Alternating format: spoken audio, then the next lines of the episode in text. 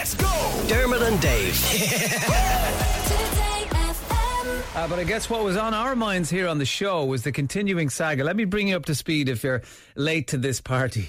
Um, God help you if you're trying to keep up with this story. But basically, Dave committed to going off with his mates to see Metallica in Germany. And it was an interesting setup in terms of concerts because Metallica were playing on Friday night, then they were taking a break for a night, and then they were playing another gig on the Sunday night. And one ticket got you seats at both concerts, and there were different songs across each one. So it was like a giant concert split over two nights. Unfortunately, then Dave realised that the team that he coaches, um, the final of the cup that they managed to get themselves into, the Hackett Cup, um, Dave's son Sam plays on the team, the under 11s. The final was scheduled for Saturday, so it would mean that he would have to try and get back, and there was all kinds of permutations and calculations to try and get a flight that would get him back. And then he realised that if he flew from Hamburg to Munich and then flew from Munich to Dublin, he just might make uh, the match, and then I would have to pick him up at the airport, which he was very worried about as well. So we nobody was sure if he was actually if he just bitten off more than he could chew, and that he was going to end up stranded somewhere, disappointing his child and missing out on concerts. Anyway, he's on the line right now. So Dave, everybody wants to know: Did you get back? Did you make the match? And did they win? Oh, okay. Jo- join me on this journey, if you will, right? so I go see Metallica on Friday night in Hamburg. I go to bed about half 12. My alarm goes off at 3 o'clock. I get in a taxi with a man called Baba Aliyu, which is one of the best names of anyone I've ever met. He was so nice. He dropped me to the airport. I was so early in the airport that security wasn't even open yet. it was ridiculous. But anyway, the reason I was there was because I had to fly from Hamburg to Munich and then make a connecting flight from Munich to Dublin. It was the only way I was going to possibly get home on time. And for God's sake, I was relying on Dermot Whelan to drive me from the airport. So risks were being taken on a number of levels. Anyway, I spoke to the lady at the um, desk, the, the, the um, gate, and I, explained my situation. And she checked on her computers she checked on her iPad. And in a very German way, she said, Sir, you will definitely make your flight because the airplanes on the first flight, they sleep in the airport and the pilots sleep in the airport. So they're all ready to go. There will be no delays here. And I was like, yes, thank you very much, Daniela. So then got on the plane and I'm like, this is cool. It's going to be an hour and 10 minutes to fly to Munich. I've got loads of time, like 40 minutes to change over in Munich and get on the Irish flight. And then we sat in the plane and the uh, lead steward went, Meine Damen und Herren, something, something, something in German. And everyone on the plane went, Oh, and I was like, what did you say? Please, what did you say? So then uh, she thankfully repeated it in English. Uh, but the bad news was she said, one of our passengers has decided to check in their luggage on the plane, but then not show up at the gate. So now we have to open the hold, find the luggage, scan the luggage, make sure everything is safe. Then we will close the hole and we will take off. However, we have lost our takeoff slot. I was just like, oh, Jesus. So 25 minutes we sat there. Oh, God. That meant that I now had 15 minutes when I landed in, in Munich to make this connection, and they recommend 40 minutes. So this was not going well. We landed, and then she said another sentence in German, to which everybody also groaned. At this point, people were translating for me because they were very sent. They said, the guy beside me said, we're going to end up away from the terminal on buses. And I was like, oh, not on buses. Buses is bad. But then she came on and she said, it's okay. We are going to take you directly from the plane to your connecting flights. You won't even go to the terminal. So are you on going flying to Bordeaux? We have a bus. Are you flying to Tivat? We have a bus. Are you flying to Amsterdam? We have a bus. And then she stopped talking and I went, put my hand up and said, Entschuldigung. She was like, yeah. What about Dublin? No, we have no bus for Dublin. Yes, we remember all the money we lent you. You never paid us back, you Irish piglets. if you have 13 billion in your pocket, then perhaps we can talk about bus. So No anyway, bus for then- I got on the normal bendy bus that, that drives around. And you know the way in Dublin, like you drive, it might be what, I don't know, three or four minutes max to get from the airplane to the, the terminal.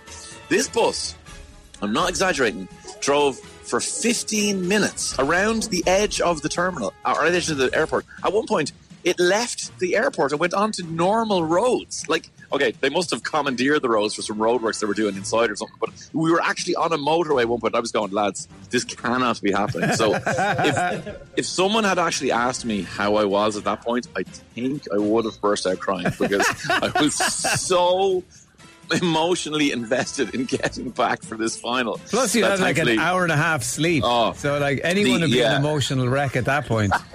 yeah, so then I I kept checking the the the, the, the air um, what you call it the gate and the gate number had moved or whatever and then it said gate was closing at ten past eight. Uh, I was still on the bus at eight oh nine.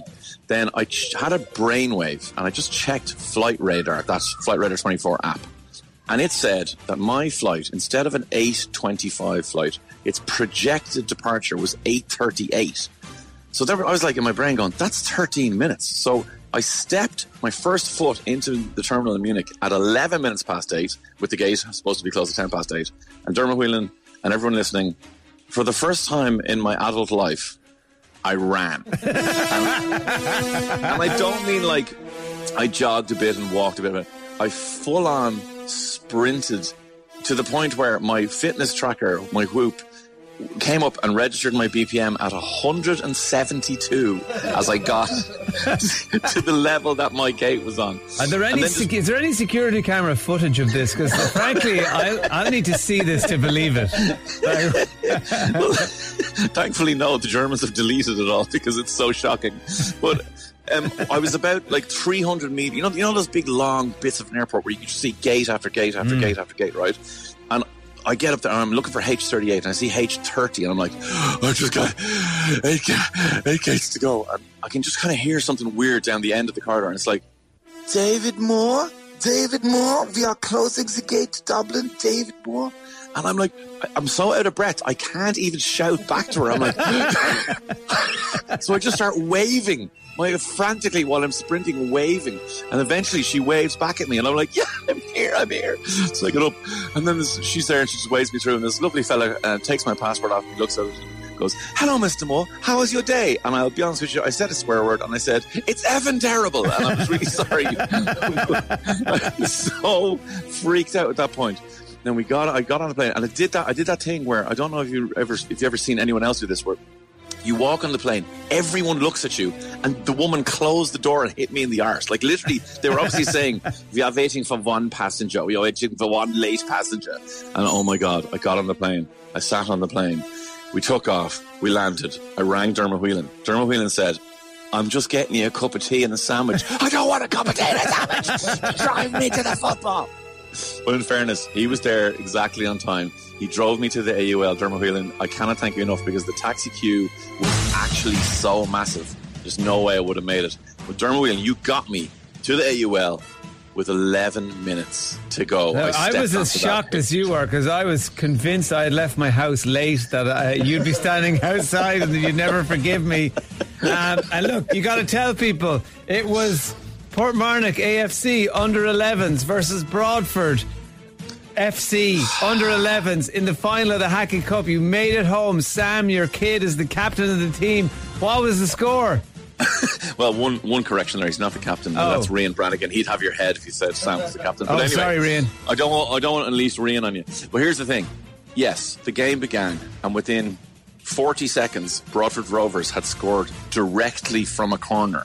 The guy kicked the ball into the goal Oh from the my corner, God. and we were all like, "Okay, lads, take a deep breath. Come on, we've come back before. Everyone, calm down." So the lads start playing, start playing really well. Broadford Rovers break halfway through the first half, and they score a second goal.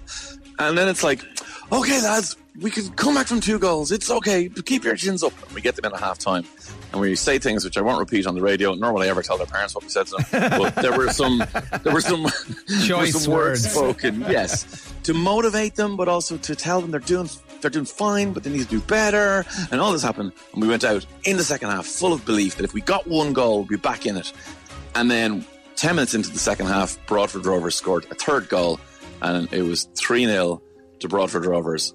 And I'll be honest with you, two or three of the boys were now playing and crying at the same time. Oh. So I pulled I pulled those boys off, subbed them off, whatever, and had a chat with them. And I simply said this: I said, "Look, at full time, you can cry for the rest of your life, but please, for the next 15 minutes, don't cry. Just please try and play. Do what you've done all season, and you will win this game." And they're looking at me going, "Yeah, right, coach." Dave." Anyway, next thing, goal goes in. It's three one. Next thing, a corner comes in. Sam takes it. Rian Brannigan heads it. It's 3 2. There's momentum. We're all starting to get very excited. Then, my young fella Sam takes the ball down, turns the defender, half volleys into the bottom. It's 3 all, and the ref blows for full time. Then we go to extra time, five minutes each way. All of a sudden, one of their players handles the ball. It's a penno. Sam steps up, slots it in the right bottom corner. It's 4 3 to Portmarnock. Oh my God. One of my coaches is actually on his knees in the centre circle. I'm like trying to get him out of the pitch, going, Get off the pitch. You're an embarrassment. we get back over to the line. There's like a few minutes ago, we played this really defensive shape so we can keep the lead. The ball goes up to Sam. Oh my God, Sam, just take it into the corner. He takes it into the corner, but then he skills the defender, goes in, gets his hat trick. The ref blows it up. Portmarnock won 5 3. And I'm the happiest man in Ireland. Oh my God. the nation can rest once again. Unbelievable. Hackett Cup winners, Portmarnock AFC. Oh, ah, and listen, a big shout out to Broadford Rovers, who are an absolutely phenomenal team. And honestly, the lads Ray and he's one of the coaches, and Dylan, his son's one of the goalkeeper. He's the goalkeeper. They were just literally some of the best people we've ever played against, and they were so generous in defeat. And we got our cup, and we got a presentation. We all had medals. We went back to the leisure centre in Portmarnock, and there was drinks and pizzas and chats. And I haven't seen Sam since because he went off on a play date and a sleepover. I don't even know what he's doing with his life anymore. But anyway, and you, you went off on your I'm own play date and had your own I sleepover because you got back on the plane, flew back to Germany, caught night two of Metallica, and now you're on your way home. Uh, and as, Yeah. as one texter said last week, Dave, you're an inspiration to fathers and metal fans all over the country.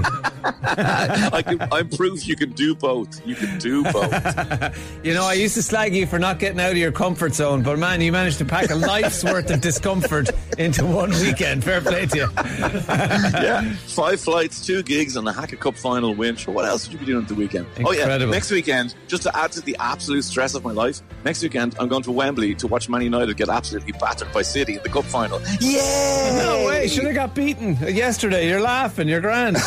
uh, anyway, safe travels. Well done. Oh, thank you, my friends. I will see you at some stage this week. I don't even know when I'm coming to work yet, to be honest with you, because I'm so full of adrenaline. But hey, bye.